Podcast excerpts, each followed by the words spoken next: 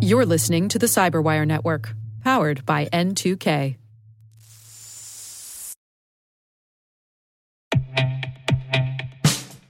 And now, a message from Cyberbit.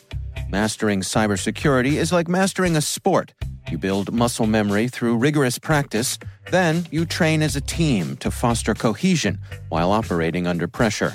Like athletes, cybersecurity professionals thrive on hands on simulation. But traditional courses, certifications, and open source labs won't build you a winning team. You need Cyberbit. Cyberbit offers a hyper realistic simulation environment for your SOC, IR, and C suite to refine your skills, all using the market leading SIEMs, EDRs, firewalls, and WAFs they use every day. Cyberbit is offering Cyberwire listeners a free live fire exercise. Sign up your team now at cyberbit.com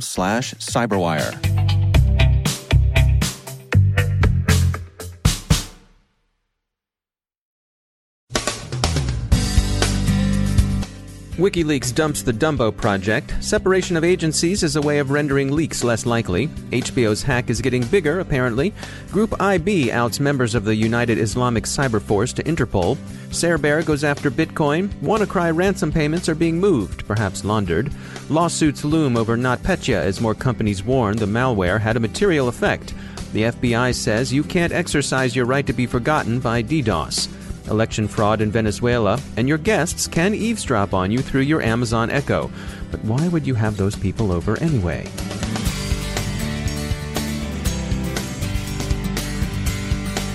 I'm Dave Bittner in Baltimore with your CyberWire summary for Thursday, August 3rd, 2017. In a now familiar weekly ritual, WikiLeaks has dumped more alleged CIA documents from its Vault 7. These purport to describe the Dumbo project, which is said to be a program that compromised webcams and microphones. Dumbo appears designed more to facilitate and conceal physical access than to serve as a set of collection tools. How WikiLeaks and others get their material remains a matter of investigation and concern to intelligence services. A study the U.S. Government Accountability Office released this week concluded that separating NSA and U.S. Cyber Command may make it less likely that cyber tools leak. The HBO hack seems to be getting bigger, seven times as big as the Sony hack, observers say, apparently taking quantity of lost data as their yardstick. HBO says its email system wasn't compromised, as some had feared, but fears that more shoes will drop remain. HBO has retained Mandiant to help mop up. Mandiant is, of course, the same company called in to help Sony. Russian security firm Group IB, working with Interpol, has identified a number of the skids who make up the United Islamic Cyber Force, the UICF, a crew of ISIS aligned nuisance level online vandals. It's not yet known what Interpol intends to do with the information, but the UICF operators are said to reside in Algeria, Indonesia, Kosovo, Morocco, Nigeria, and Pakistan. They're mostly known for website defacements. From Germany comes warning against a new form of spear phishing. No links, no attachments, just an email apparently from a colleague suggesting you look into the subject. Googling that subject takes you to an infected site. Personnel in at least three German government agencies have received the plausible and innocent looking spear phishing. Security experts advise email users to treat the subjects of emails from colleagues with suspicion. Cryptocurrencies are now attracting criminals on the Willie Sutton esque grounds that, well, that's where the money is. In addition to the initial coin offering theft we've seen over the last two weeks, the familiar ransomware strain Cerber has undergone an evolution. It now has functionality that enables it to loot Bitcoin wallets. Some of WannaCry's victims tried to recover their data by paying the demanded Bitcoin ransom, despite the apparent botch WannaCry's masters made of their payment system. The amounts paid weren't in the aggregate large, but about $140,000 have been moved from the wallets to other locations, presumably by the criminals with access to the accounts. Merck has warned that its manufacturing operations were severely impeded by NotPetya, that the incident will have material effect on their earnings, and that they haven't fully yet recovered. Merck will not be the last company to warn. Beiersdorf, which manufactures Nivea Cosmetics, is still investigating and recovering from NotPetya, but the company has reported that 35 million euros in sales will be delayed into the next quarter. There may be other effects as well, as was the case with Merck. Beiersdorf is working first on remediation and restoration of operations. The Beiersdorf CFO said, quote, There is a cost and there will be a cost associated with this. We are still working our way through it. Our focus so far has been on recovery. End quote. Six major international corporations, four in Europe, two in Russia, who've disclosed NotPetya infestations are due to report results this month. The plaintiff's bar has predictively taken note of NotPetya. A Ukrainian law firm, Juscutum Attorneys Association, is assembling injured companies to join in a lawsuit against Intellect Service LLC, the company whose ME Doc accounting software was the patient zero of the NotPetya pandemic.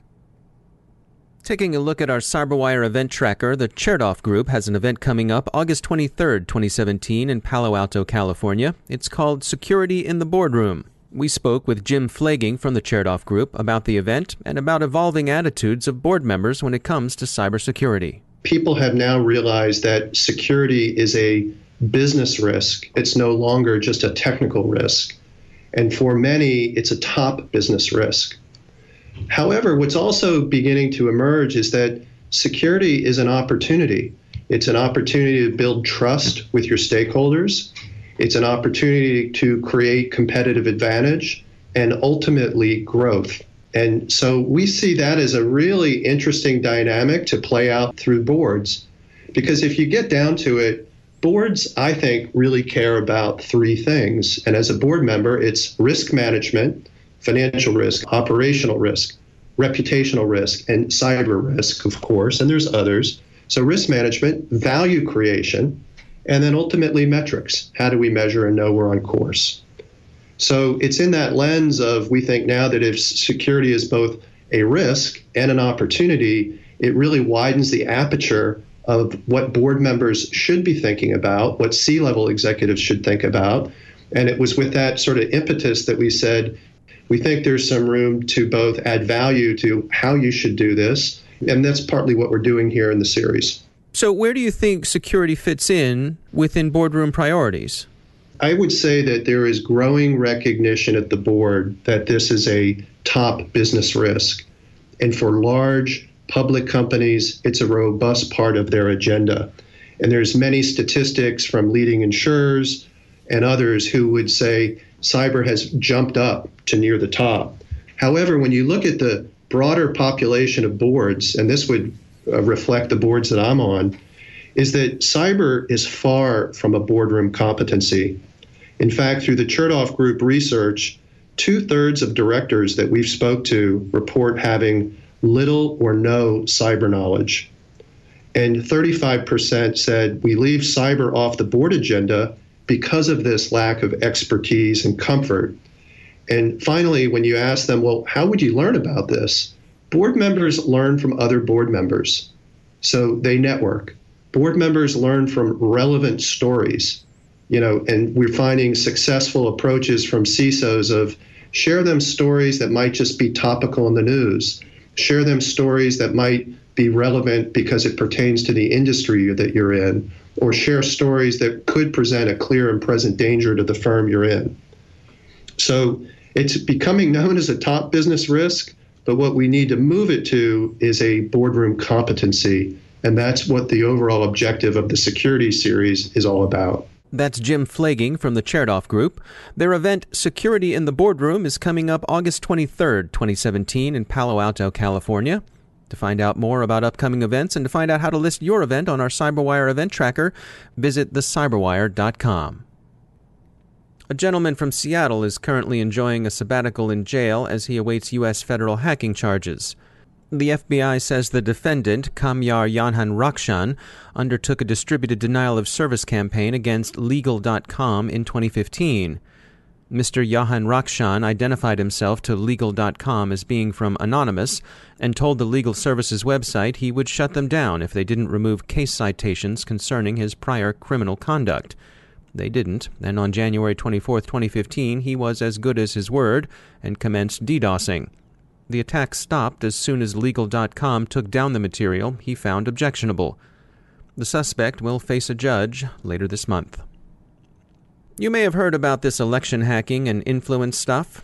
Investigation proceeds in the U.S. and elsewhere, but if you really want to get a look at what a hacked election looks like, cast your eyes toward Venezuela, where the Chavista government seems to have gone on a ballot stuffing spree that would make a heeler from Chicago's 10th Ward blush. Some 1 million votes are said to have been invented in a claimed landslide that brings in a temporary parliament to perfect the Constitution in place of the National Assembly. President Maduro's government claims a turnout of 8 million voters in Sunday's election. That's about 41%, but the opposition says the actual turnout was on the order of 12%.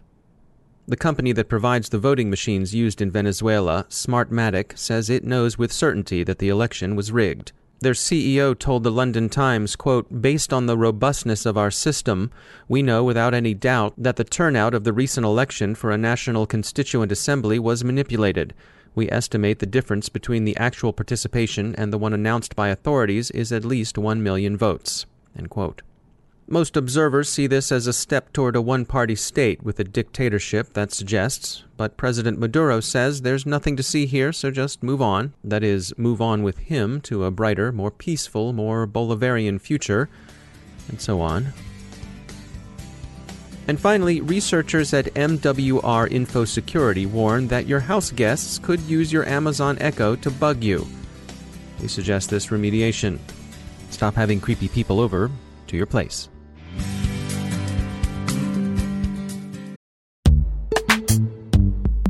Every day, your IAM tech debt grows. Your multi generational services struggle to work together. Building an identity fabric can fix this. It makes all your identity tooling stronger and allows you to connect any app to any service you want to use with zero coding, zero maintenance, and zero app downtime. Strata's identity orchestration platform separates the identity logic from your applications so you can optimize existing IAM tools and manage them in a single control plane. Now, every vendor, standard, and architecture work together. In short, building your identity fabric means you can secure your non standard apps keep your complex access policies, retire outdated IDPs, and modernize in record time. So build your fabric with Strata Identity and get rid of tech debt for good. Visit strata.io slash cyberwire, share your identity priorities, and receive a pair of AirPods Pro. Offer valid for organizations over 5,000 employees. Connect today at strata.io slash cyberwire.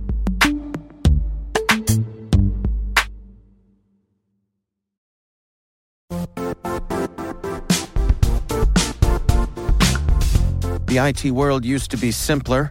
You only had to secure and manage environments that you controlled. Then came new technologies and new ways to work. Now, employees, apps, and networks are everywhere. This means poor visibility, security gaps, and added risk. That's why Cloudflare created the first ever connectivity cloud. Visit cloudflare.com to protect your business everywhere you do business.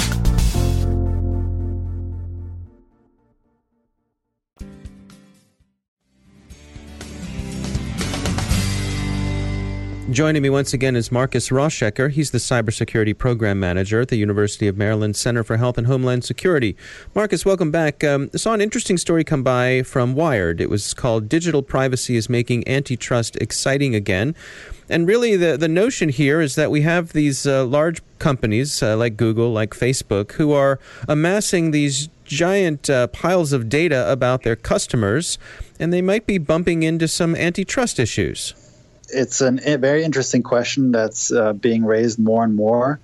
Uh, I think the first thing you know we have to do is take a look at what antitrust law is supposed to do, and really there are two prongs to this, which is to one promote competition, and two to limit barriers to entry for new companies to get into the market.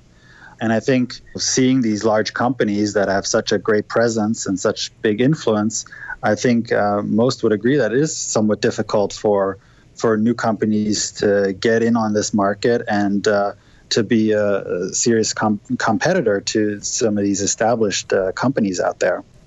And yet, uh, how would one even go about breaking up a company like this? Or, or is it a matter of simply waiting for time to pass and perhaps uh, something like, you know, waiting for the next big thing to come along? With this question that's being raised in the article about um, whether or not antitrust uh, regulators should be looking at privacy issues, consumer privacy issues, uh, I think that's a really important piece. Historically, uh, regulators have been looking at consumer welfare, and, and what that really means is the price, right? The price of a product is would a price of a product go up because of a certain business deal? If that is, if the answer to that is yes, then there might be some antitrust issues there. Now we're seeing these companies uh, offer a lot of their services for free, which means that there really isn't a price to look at to see whether or not there's a negative effect on the market or an antitrust issue. So some are suggesting that antitrust regulators look at some other factors, and one of those factors may be consumer privacy these large companies are collecting more and more data, and that's really where their value is at, right? The data they hold can be monetized. Uh, it's incredibly valuable to have all this data on, on consumers and on users. Some are suggesting that antitrust regulators really should be looking at some of these other factors other than just price to see whether or not uh, practice, uh, business practice is anti competitive and, and bad for the market. So, as it is now, I mean, are, these discussions are, are more sort of uh, philosophical than anything. And no one's there, there's no major push to break up Facebook or break up Google right now. Yeah, you're absolutely right. I think a lot of these uh, these new ideas are more philosophical or academic at this point, mm. but uh, you know we'll see how that how that develops. Um, I think there are some legitimate arguments to be made and certainly should be explored more. We'll just see how, how that develops in the time coming. Marcus Rauschecker, as always, thanks for joining us.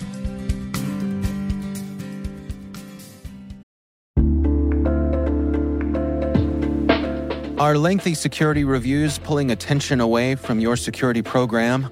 With the largest network of trust centers, Vanta can help you streamline security reviews to win customer trust, save time, and close deals fast. Proactively demonstrate security by showcasing key resources like your SOC 2 or ISO 27001 and provide real time evidence for passing controls. And when a security questionnaire is required, Vanta takes the first pass for you. Visit vanta.com/cyber to take a self-serve tour. That's vanta.com slash cyber.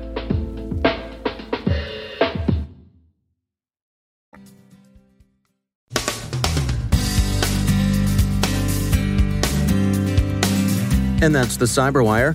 We are proudly produced in Maryland by our talented team of editors and producers. I'm Dave Bittner. Thanks for listening.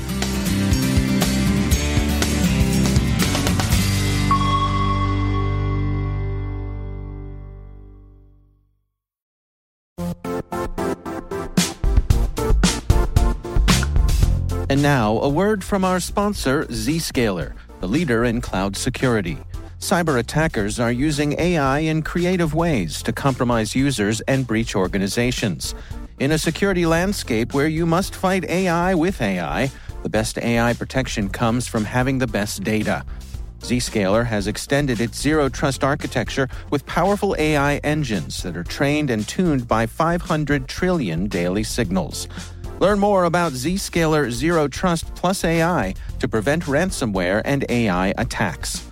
Experience your world secured. Visit zscaler.com slash zero trust AI.